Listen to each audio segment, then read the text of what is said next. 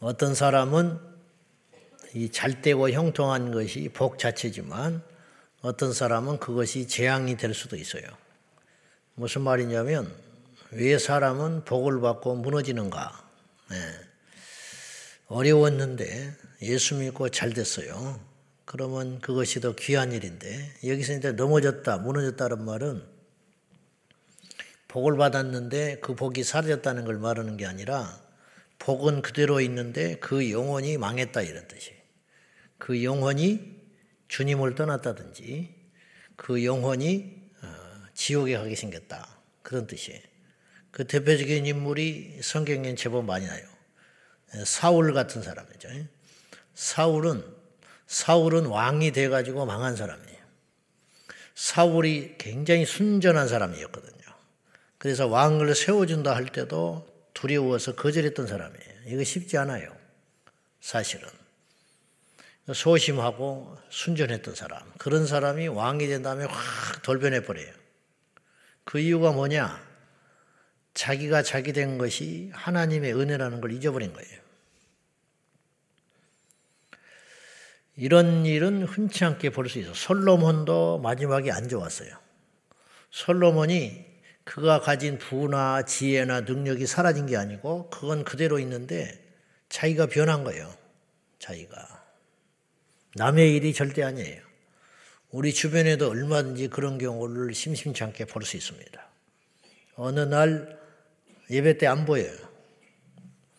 어느 날 예배 때 드리는 자세가 틀려졌어. 봉사를 하긴 한다고 해요. 여전히 교회를 출석하고 있죠. 그러나 영이 떠났어요. 뜨거운 것이 없어요. 간절함도 없고 눈물도 없고 애통도 없어요. 무너지기 시작한 징조들이다 이 말이죠. 왜 그러냐 이 말이에요. 왜? 음. 왜 사람들은 복을 받고 무너질까? 그것에 대한 경고가 오늘 성경에 나와요. 자, 1절 한번 봅시다. 12장 1절 다 같이 시작. 네 조상의 하나님 여호와께서 네게 주셔서 차지하게 하신 땅에서 너희가 평생에 지켜 행할 규례와 법도는 이러하니라. 네 조상의 하나님 여호와께서 이제 세대가 바뀌었으니까 다음 세대에게 하는 말이에요. 광야 40년 끝자락이니까 너에게 주셔서 차지하게 하신 땅에서 복을 받았단 말이죠. 가나안 땅이 광야에서 청막 천막 생활하고 불편한 생활하고 불확실한 미래 가운데 위협에 떨던 사람들이 가나안 땅은 평생의 소원이죠. 우리가 죽으면 천국 가겠다는 것보다 더 강력했어요. 왜냐하면 천국은 보이지 않잖아요. 근데 그들에게 있어서 가나안은 사실적이거든요. 소식이 들려오고 정탐도 했고 보이고 그러니까 우리가 죽어서 천국 가야지 하는 생각하고는 더 간절함과 확실한 믿음이 있었을 거란 말이에요. 거기를 가게 된다. 그 복을 받게 될 거다. 그 복을 받아서 근데 가나안 땅에 들어간 이스라엘 백성들이 광야만 또 못해요. 우리는 가나안 땅이 최종 목적이라고 여겨지는데 가나안 가나안 그러는데 가나안에 가서 이스라엘은 무너졌어요. 그것도 20년 만에 무너졌다. 여호수아에 보면 왜 그러냐? 그 받은 복을 장구히 계속하려면 비결이 있다. 그것은 뭐냐? 평생의 규례와 법도를 지켜라. 근데 그 규례와 법도의 핵심이 뭐냐면 핵심. 그것이 2절에 있습니다. 같이 봅시다. 시작. 너희가 쫓아낼 민족들이 그들의 신들을 섬기는 것은 높은 산이든지 작은 산이든지 푸른 나무 아래든지를 막론하고 그 모든 것을 너희가 마땅히 파멸하며 우상을 숭배하지 마라. 절대로 우상 숭배하지 마라. 하나님을 섬기고 그분만을 잊지 말고 처음 사랑 잊지 말고 그분을 경외하고 그분을 두려워해라. 사울 왕이나 솔로몬은 타락의 형태는 달랐어요. 사울은 어, 눈에 보이는 우상을 숭배하고 그런 사람은 아니에요. 솔로몬도 자기가 직접 숭배했다기보다는 자기가 들여온 첩들이 전략적 결혼을 했는데 어, 보험을 들기 위해서 이제 세상의 사람들이 세상의 열왕들이 하는 짓을 똑같이 했어요. 가지고 이 친족의 만큼 핏줄로 맺어진 인연만큼 강한 것은 없으니까 자기 왕국을 튼튼히 할 생각으로 전략적 결혼을 했는데 이들이 가져온 우상 그 앞에 무너졌어요. 여자 말 안 듣는 남자가 없다고 옆에서 계속 쪼아대고 우상을 숭배하고 하니까 처음에 자기는 안 했겠지. 하지 말라 했겠지. 그러다가 점점점 빨리 들어가는 거예요. 나이 들어가면서. 한번 가지, 두 번 가지, 하나님도 섬기고 우상도 숭배하고. 그 나중에는 신하들 다 넘어졌을 것이고, 그러니까 백성들이 다 무너졌고, 무너지는 건 순간이에요. 순간. 그러니까 사울이나 솔로몬의 양태는 달라요. 타락의 양태는 다른데, 사, 사울은 자기 자신이 우상이었고, 솔로몬은 밖에 드러난 우상이 우상이었으니까 결국은 우상 숭배한 건 똑같아요. 다르다고 할 수 있지만 우리도 마찬가지라는 거예요. 하나님을 경외하는 것, 하나님이 우선순위, 하나님에 대한 어떤 그, 그 가치, 하나님이 나의 전부다라고 하는 것. 내가 지금 누리고 있는 이 모든 것이 하나님께로부터 왔고, 하나님이 불어버리면 나는 아무것도 아니야. 이 바울 왕은, 바울은, 사도, 사도 바울은 30여 어, 년을 농론을 한 사람이에요. 이게 쉽지 않아요. 지금하고 그때는 배경이 달라. 그때는 핍박이 너무 심한 때이기 때문에 넘어뜨릴 수 있는 조건이 아침에 눈만 뜨면 유혹을 받았다. 눈만 뜨면 고통을 받았고, 그러니까 한 번만 삐끗하면 넘어지는 사람이 오죽하면 대마도 넘어졌을 거예요. 그런 상황에서 30년을 바울이 끝까지 주님을 붙잡고 살았다는 것은 경이로운 거예요, 사실은. 그게 간단한 것 같지만 결국 간단찮아요. 녹록치 않아요. 근데 그 비결이 어디 있냐? 갈수록 바울은 하나님을 계속 더 찾아요. 그래서 디모데전서 1장에서 나를 능하게 하신 우리 주 예수 그리스도께 감사함은 그가 나를 충성되이 여겨 내게 직분을 맡기셨다. 자기는 능력이 없는 사람이라는 거예요. 그러니까 이 올챙이 시절을 계속 잊지 않는 거예요. 나는 능력 없어. 그래도 하나님이 바울을 사랑하셔서 육체의 가시를 팍 박아둬 가지고 아플 때마다 주님을 찾는 거. 바울에게 가시가 없었으면 넘어졌을지 몰라요. 등 따시고 배부르면 천하 장사가 없어요. 누구든지 다 마찬가지. 여러분 주변이 지금 평안하고 걱정거리가 없으면 이게 위기라는 걸 생각해요. 위기.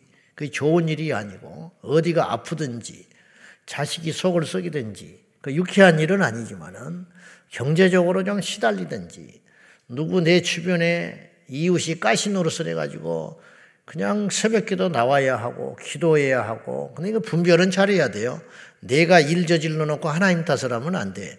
자기가 처세를 똑바로 안 해놓고 어려움을 겪는 것을 핍박받는다고 생각하면 그건 바보 중에 생바본 거고 까닭 없이 가시 같은 이웃을 만나서 끊임없이 내 인격이 연단을 받고 육체가 까닭모를 고통으로 아프고 그러므로 하나님을 자꾸 찾게 되는 거 이것이 하나님이 우리를 포기하지 않겠다는 선언인 것입니다. 그것이 사랑의 또 다른 모습이다 이 말이에요. 바울을 하나님이 너무 아끼신 거예요. 저 종이 참종이고 귀한 종이고 순전한 종인데 저 종도 넘어질까 싶어서 그래서 육체의 가시를 줘가지고 육체의 가시라는 건 실제적인 가시거든요. 계속 1년 365일 조금 덜 아팠다가 더 아팠다가 덜 아팠다가 더 아팠다가 어찌 보면 불쌍한 사람이에요. 바울은. 결혼도 못했지요. 처자식이 있기를 합니까? 인간이 누릴 기본을 못 누린 거예요. 네. 자기 백성에게도 미움받았지요. 이방인들에게도 미움받았지요. 중간에 낄 자리가 없어요. 그러니까 바울은 끊임없이 주님만 찾을 수밖에 없었어요. 결과적으로 그의 삶은 고난으로 점철됐지만 알고 봤더니 하나님께서 당신만 보게 하시려고 바울을 더 이상 세상에 빼앗기지 않으시려고 그리고 이 기독교에 엄청난 족족을 남기셔서 구원은 예수님이 이뤘지만 기독교는 바울이 만들었다 할 만큼의 칭찬을 받은 사람. 흠을 이게 사람이라는 건 다 흠이 조금씩 있거든요. 바울은 완전체 같아요. 완전체. 어찌 보면 하나님을 향한 그 마음이나 교회를 관리하는 그 꼼꼼함이나 그의 서신서에 보면 어느 것 하나 부족한 것이 없어요. 그렇게 했던 이유가 뭐냐면 하나님께서 그를 사랑하셔서 마지막까지 농런하게 하셨다는 거죠. 갈수록 순수해지는 거죠. 별로 없어요, 이런 사람이. 많지가 않아. 우리는 절대로 얼챙이 시절을 잊으면 안 돼요. 그래서 열심히 식어졌다는 것은 그는 이미 잊고 있다는 거예요. 타락했다는 거예요. 일주일에 서너 번씩 교회를 쫓아와서 기도했던 사람이 선대위 크리스찬이 됐다. 그거는 굉장한 위험인 거예요. 아주 위험한 거예요. 여러분 부탁합니다. 누구를 위해서 그런 게 아니에요.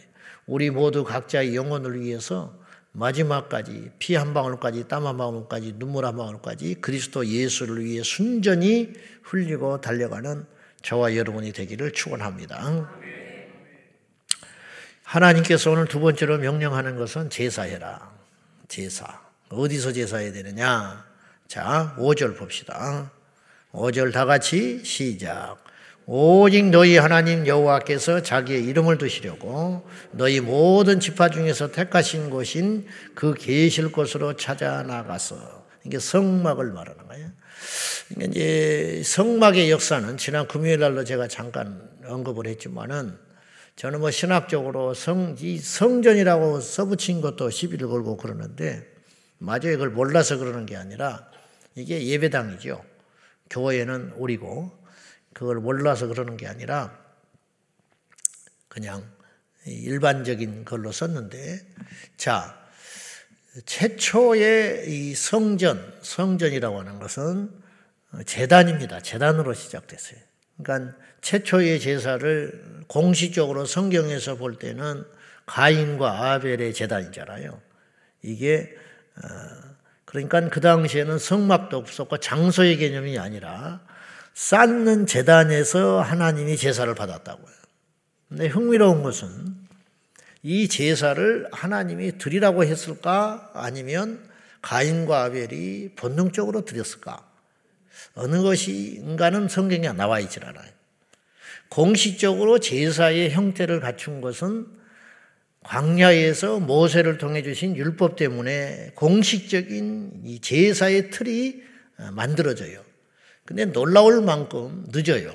무슨 말이냐면 인류의 출현 이후에 엄청난 세월이 흐른 다음에 그리고 그동안에 수많은 제사가 드려졌음에도 불구하고 하나님께서 이렇게 제사해라 이곳에서 제사해라는 말을 안 하셨어요. 그리고 너무 늦게 지금부터 3,500년 전에 모세 시대에 와서야만 성막을 설계해서 주시고 그 성막의 구조를 만들어 주시고 그리고 날을 지정하셔서 안식일을 주시고 그 다음에 어떤 제물로 어떤 방식으로 누구에 의해서 그래서 제사장 제도가 그때서 비로소 생긴 거예요. 제사는 드려졌는데 제사장이 너무 늦게 나타난 거죠. 제사는 드려졌는데 제사 드릴 장소가 너무 늦게 나타난 거죠. 제사는 드려졌는데 어떤 제물을 왜 드려야 하는지는 너무 늦게 가르쳐 주는 거예요.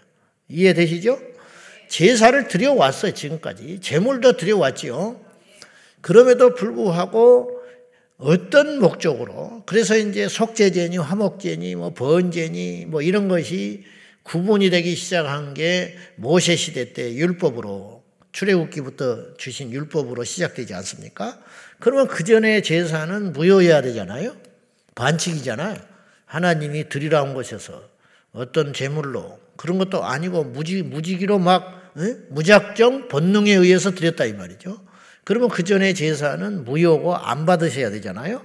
근데 하나님이 또 받으시다 그래요. 아벨의 제사를 받잖아요. 그런 걸로 추측해 봐서 제 입장은 하나님께 제사를 드리는 건 명령은 아니었다. 명령을 했다면 이런 방식으로 이런 곳에서 이런 날에 이런 사람이 드리라. 그렇게 말씀하셨겠지. 근데 그것이 없어요. 언급한 것이. 그러면 제사는 뭐냐? 본능이다. 본능. 왜 본능이냐? 딱히 하나님을 만나야 되는데 방법이 없는 거예요. 네? 하나님을 내가 만나야 돼. 하나님을 찾아야 되고, 이게 하나님을 만나야만 풀어지는 문제가 있단 말이죠. 근데 딱히 만날 방법이 없어요. 그래서 본능적으로 탄생한 것이 제사다 이 말이에요. 제사. 그래서 아브라함의 재단, 야곱도 광야에서 하나님께 재단을 쌓요. 돌벽에 베고 잠을 자다가 환상 본 다음에 그걸 놓고 기름 붓고 거기 제사 지내잖아요. 하나님이 그걸 받아줘요. 아브라함도 수없이 제사를 지내요. 그는 이사 갈 때마다 제사를 드렸어요. 그리고 제사를 드릴 때마다 하나님이 응답을 해줘요. 말씀하시고 응답을 해준다. 그는 뭐냐? 그 제사를 하나님 기뻐 받았다는 거예요. 다시 말해서 아브라함이 제사 드리지 않았다면, 야곱이 제사를 지내지 않았다면 어떻게 됐겠냐는 거죠. 이 재단이 세월이 흘러서 이제 모세 때 와서 성막이 됩니다. 성막. 비로소 장소가 잡히는 거예요. 장소. 근데 하나님께서 오늘 모세를 통해서 하신 말씀이 뭐냐면 그 성막의 정체성, 성막이 뭐냐? 나의 이름을 둔 것이다. 이름이라는 것은 그분의 모든 인격을 말하는 어떤 사람의 이름을 욕을 하면 그 당사자가 그 자리에 없어도 그 사람을 욕하는 거예요. 이름은 모든 것이에요. 그래서 신약에 와서 예수의 이름을 믿으라고 그래요. 예수의 이름으로 기도하라고 예수의 이름으로 귀신을 쫓고 예수의 이름으로 심지어는 구원을 받으라고 그러는 거예요. 제가 처음에 교회 가서 도무지 이해가 안 가는 게 요한복음 1장 12절 같은 게 영접하는 자 곧 그 이름을 믿는 자들에게는 하나님의 자녀가 되는 권세를 주셨으니 왜 그 이름이라고 그럴까? 이 의도성이 의도적. 영접하는 자 그분을 믿는 자들에게는 그래야 이게 말이 되는 거예요.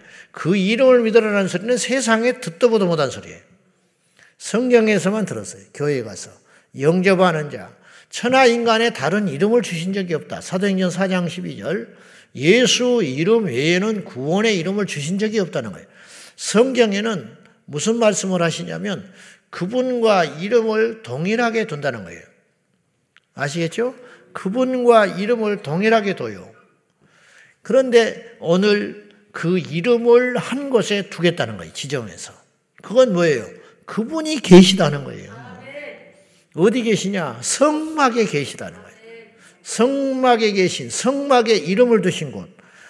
자기의 이름을 두시려고 너희 지파 중에서 택하신 곳인 그 계실 곳으로 찾아 나아가서 사람도 택했죠. 레이인. 그 중에 또 택했어요. 제사장. 그 중에 또 택했어요. 대제사장. 장소도 택했죠. 성막. 그리고 이제 옮겨 다니는 성막. 그 성막 있는 곳에 여호와의 이름이 있는 거예요. 그곳에 가서 제사를 지내는 제사를 지내므로 하나님과 풀어요. 잘못한 것도 풀고 구할 것도 응답을 받고 그렇잖아요. 하나님의 음성도 듣고 나아갈 길도 찾고 엄청난 역할을 하는 거죠. 원래 있었어요. 원래 성막이 없었던 게 아니라 아브라함도 재단의 가치를 안 거예요. 그 힘들고 지금보다 도 척박한 세상살이 광야 생활하면서 목축업을 하면서 그 제사를 지내는 것은 오늘 우리가 주일날 교회를 찾고 새벽에 교회를 오는 것도 귀하고 가치 있는 일이지만 이것과는 비교할 수 없을 만큼 번잡하고 귀찮고 힘들고 위험스러운 일이라고요. 근데 왜 그들은 이 가치를 알았을까? 이거 외에는 살 길이 없다는 걸 안 거예요.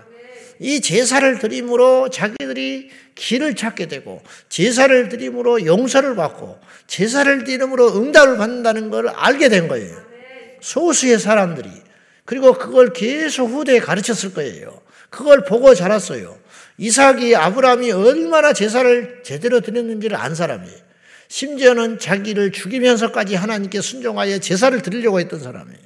이게 엄청난 유산이 된 거지요. 그것이 흘러 흘러가서 마침내 성막이 탄생하게 되고 성막이 이제는 나중에 훗날에 솔로몬의 성전으로 자리 잡게 돼요. 이것이 신약에 와서 교회가 되죠. 솔로몬의 성전은 파괴돼 버립니다. 스룹바벨이 다시 세웠지만 또, 파, 또 파괴됐어요. 헤롯이 세운 성전은 성전이 아니에요. 성전이 있음에도 불구하고 교회가 또 탄생한 거예요. 마지막 성전이 뭔지 알아요? 이 교회 시대도 끝난다고요. 언제 끝납니까? 우리 주님 다시 오실 때. 그러면 진정한 성전은 어디서 있는지 아세요? 천국. 그래서 요한계시록에 가니까 사도 요한이 마지막 날 환상을 봤는데 새하늘과 새 땅에 들어가고 하늘에서 내려온 성 세루살렘에 들어갔더니 해가 없고 성전이 없었다. 왜 없었냐? 그 자체가 성전이다 이거예요. 제가 목사이기 때문에 하는 소리가 아니에요. 저는 신학을 하기 전부터 나는 교회에 미친 사람이라고 그랬어요. 저는. 우리 집에서는 저를 뺏겨버렸어요. 교회에. 완전히. 제 얼굴도 못 봤어요. 뭐 보고 싶은 얼굴도 아니겠지만은 교회에 완전히 내놔버렸, 뺏겨버렸다니까. 집에서는 밥 먹는 것이 다였어요. 그리고 객지 올라왔죠. 16 대단 해부터 나는 완전히 교회에 뺏겨진 사람이었어요. 그러면 이처럼 성재단이든 성막이든 교회든 천국이든 그 핵심 가치가 어디가 있냐? 구약의 제사, 신약의 예배. 우리가 그 예배를 드리는 거예요. 근데 예배를 소홀히 죽으려고 한장한 거지. 가치를 몰라서 그러는 거예요. 가치를 몰라서. 목사가 예배를 소중히 생각하지 않고, 중직자가 예배를 소중히 생각하지 않고, 예? 부끄러운 줄 알아야 된다고. 한국교회 위기가 뭔지 아세요? 예배의 위기예요, 예배. 예배를 안 드려요. 어? 예배를 안 드린다고. 100% 회복된 교회가 성, 손가락으로 꼽아요. 코로나 이전으로 회복된 교회를 나는 다녀보면서 회복됐다는 소리를 못 들어봤어. 뭐라고 그런지 알아요? 전부 20%는 없어졌대. 그 말 끝에 이래요. 재정은 그래도 줄지 않았습니다. 그게 자랑이요? 재정이 안 줄었으니까 걱정이 덜 하는 거예요. 뜨거운 맛을 봐야 알아. 이대로 2, 3년 흘러가면 재정도 안 줄 것 같아요? 그때는 그것이 더 위기인데. 그러면 이제 그때서야 위기야? 재정이 안 줄고 있는 게 문제가 아니고 성도들이 예배 시간에 안 나오는 게 문제지. 재정이야 경제적으로 어려워지면 줄 수 있죠. 헌금이 줄어요, 지금 한국 교회가. 재정이 어렵지요. 이자는 올라가지. 천하 장사 있습니까? 지금? 살기가 어려운데? 경제 지표가 나빠지는데? 그건 떠나서 교회가 예배하는 자가 늘어나야 할 거 아니에요. 예배하면 살고 예배가 게을러지면 죽는 거요. 아멘 하세요. 예배가 복이요. 짐이 아니고. 천사가 미쳐버리려고 그런다니까. 지금 공중에서. 우리가 예배하는 걸 보고. 천사의 소원이 이거예요. 우리 인류 백성 중에 육체를 입은 인간 중에 예배하는 자가 몇 명이나 될까? 얼마나 될 것 같아? 하나님이 예배하는 자를 찾느니라. 요한복음 4장에 뭐하러 찾으려고? 복 주려고, 쓰려고, 당신의 친구로 삼으시려고 예배하는 자를 찾는다는 거예요. 없어 예배를 예배하는 자가. 예배는 사람에 따라 치우치는 게 아니에요. 교회 학교만 또 못해. 엉망진창이라고. 우리는 예배의 인생의 승부를 걸어야 돼요. 예배만 제대로 드려도 인생이 핀다니까요. 우리 아이들이 예배만 제대로 드려도 인생이 달라져요. 근데 30년, 40년을 다녀도 예배를 안 드리잖아, 제대로. 교회를 다니는 게 예배가 아니에요. 예배 때 어떻게 하나님 만나냐. 불이 임해야 불이. 불이 없어, 성도들 중에. 예배를 그렇게 오래 다녀도. 불이 없으면 예배가 아닌 거예요. 예배 때 재물이 있어야지요. 불이 있어야지요. 받는 자가 있어야지. 엘리야의 재단에 불이 임하니까 제사가 성립이 되는 거예요. 성막에서 제사 될 때 불이 없으면 제사가 안 된다고요. 제사장이 있어야지. 재물이 있어야지. 당사자 있어야지. 불이 있어요. 불. 성령이 있어야 돼요. 성령. 설계자가 있죠. 예배하러 온 자가 있죠. 교회 예배당이 있죠. 불이 있어요. 마지막에 불. 영과 진리로 예배할지니라. 영, 성령이 임하셔야 예배가 회복이 되는, 예배가 되는 거죠. 예배. 마지막으로 우상을 탐구하지도 마라. 마지막에 그랬어요. 가나안 땅에 들어가거든 우상을 탐구하지도 마라. 악은 모양이라도. 예. 이 우상이 어떻게 생겼대? 이 사람들이 왜 이걸 섬겼대? 그러다가 빨려 들어간다. 하지 마라. 음. 나쁜 것은 생각하지도 마라. 이단은 되도록이면 연구도 하지 마라. 만나지도 말아라. 음행은 관심도 갖지 마라. 세상 일에는 관심도 갖지 마라. 제가 어쩔 수 없이 하고 있지만 정말 안 하고 싶어요. 차별금지법. 그 말 하는 것 자체가 영이 안 좋아. 음행 이야기, 뭐 동성애 이야기, 뭐 정치권의 이야기. 이건 강단에서 할 소리가 아니에요. 어쩔 수 없이 하고 있는 거지. 하고 나면 얼마나 손해가 큰지 몰라. 그러면 어떻게 해야 되냐? 그걸 하나를 냈으면 그걸 감쇄시키고 다시 채우기 위하여 기도를 엄청나게 해야 되는 거야. 그래서 차별금리법 반대하는 사람들한테 내가 기도해라. 기도 안 하면 똑같아진다. 세상하고 똑같아진다. 똑같이 싸우고 똑같이 비방하고 똑같이 고소 고발하고 그래가지고 는 못 이기는 거라. 그 운동을 하려거든 기도를 해라. 기도. 예배를 드리고 기도 안 하고 예배 안 드려요. 사회 운동한 사람들이. 그래서 망가지는 거예요. 나중에.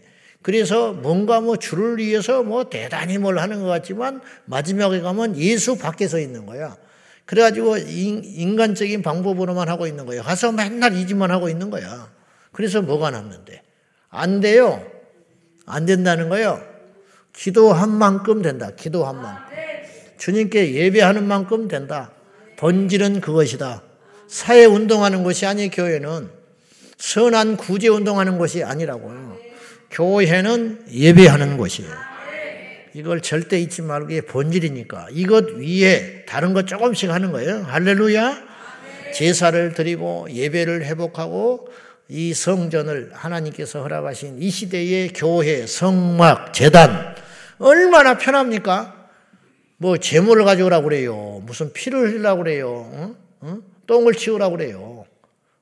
불을 피우라고 그래. 내 자신을 하나님께 드리면 되는 거예요. 내 자신을 하나님께 계속 와서 그래서 우리 제사의 원리를 깨닫고 제사의 축복, 예배의 축복, 예배의 능력, 예배에 대한 감사로 있을 때 잘합시다. 기회 있을 때 잘해. 제사를 예배를 드릴 있을 때 잘하라고. 북한의 평양이 한때 동방에 예루살렘이 있잖아요. 6.25 동란 끝나고 못 내려온 동포들이 있었어요. 이렇게 될 줄 모르고 그 사람들 하루아침에 교회에 사라졌죠. 예배 못 드렸지요. 그들이 죽을 때까지 피눈물 흘리는 거예요. 그쪽에서 억압받는 게 문제가 아니라 예배 드리지를 못하는 것 때문에 죽는 거예요. 그것이. 선교사님들이 외국에서 가끔씩 와서 예배 드리면 이제 살겠다고 그래. 선교사님들이. 왜? 예배를 못 드려서 죽었다는 거야. 예배를 무슬림에서. 그리고 가정재단 쌓고. 그렇지만은 그게 하루 이틀이지. 한번 생각해 봐요. 영적으로 얼마나 퍽퍽한지. 예배가 축복입니다. 교회가 축복이에요.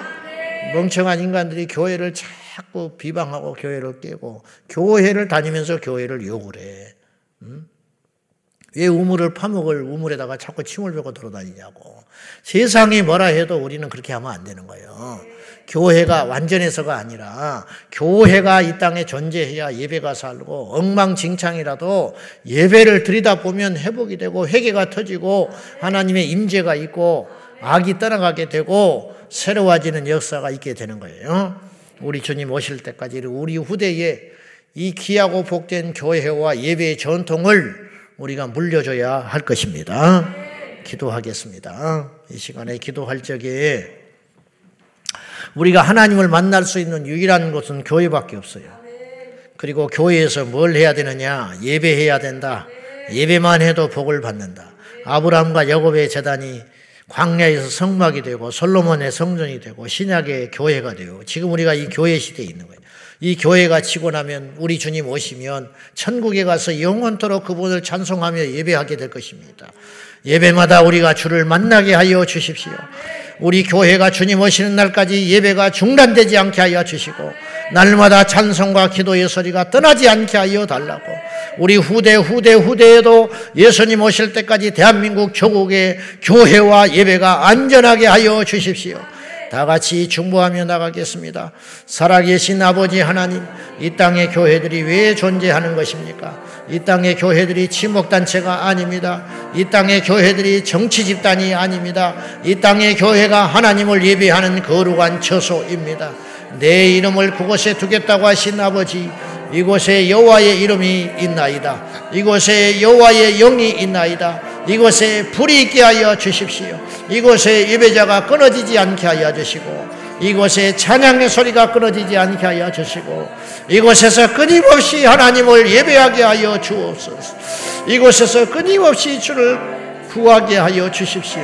아버지 하나님, 우리 이 땅의 모든 교회들이 진정한 예배하게 하여 주시고 신령과 진정으로 예배하게 하여 주시고 우리뿐만 아니라 우리 다음 세대에도 하나님을 향하여 끊임없이 구하고 기도하는 위대한 민족, 깨어있는 민족, 예배하는 민족이 되게 하여 주옵소서. 오늘도 우리에게 예배를 통하여 만나 주시기를 원하시는 하나님 아버지 가나안 땅에 들어가도 변질되지 않게 하여 주시고 우리에게 삶의 형편이 좋아져도 변질되지 않게 하여 주시고 올챙이 시절 있지 않게 하소서 세상에서의 방황할 때 있지 않게 하시고 예수님 만났을 때의 그 처음 시간을 잊지 않게 하시고 죽음에서 건져주신 그 예수님의 사랑을 잊지 않게 하시고 처음 드렸던 기도와 예배를 잊지 않게 하여 주십시오. 우리에게 그 처음 사랑이 불타올라 끊임없이 열정을 품고 주를 향하여 달려가게 하여 주시옵소서. 아버지 하나님, 우리에게 교회를 주심을 감사합니다. 교회가 없었으면 우리는 죽었을 것입니다. 교회가 없었으면 우리는 예배하지 못했을 것이고, 예배하지 않았으면 인생이 어디로 가는지 알지 못했을 것이고 이대로 이 모습 이대로 잘난 줄 알고 때로는 힘들고 고난과 역경을 겪으면서 이 고난의 원인이 어디가 있는지 죄가 이렇게 심각한지 모른 채 세상이 살아가는 방식대로 죄 짓고 혹은 내 삶에 충실하게 내 자신을 우상으로 삼다가 마지막 날에 불심판을 받게 될 영혼인 걸 아시고 우리에게 예배를 통하여 죄인인 것을 알게 하시고 예배를 통해 하나님 만나 주셨으니 영광과 존귀와 찬양을 올려드립니다. 가나안 땅에 들어가거든 타락하지 마라. 가나안 땅에 들어가서도 법도를 버리지 말아라. 가나안 땅에 들어가거든 그들의 문화에 동화되어 우상숭배하지 말라 경고했건만 이스라엘이 무너졌습니다. 그들이 무너졌다니 우리도 무너질 수밖에 없을 것 같습니다. 주여 무너지지 않게 하여 주시고 우상을 날마다 멀리하고 깨뜨려 하나님의 법도와 윤례와 규례를 행하여 하나님께 영광을 돌리며 날마다 날마다 저천성을 향하여 완전한 성전에 들어갈 때까지 끊임없이 예배하게 하여 주옵소서.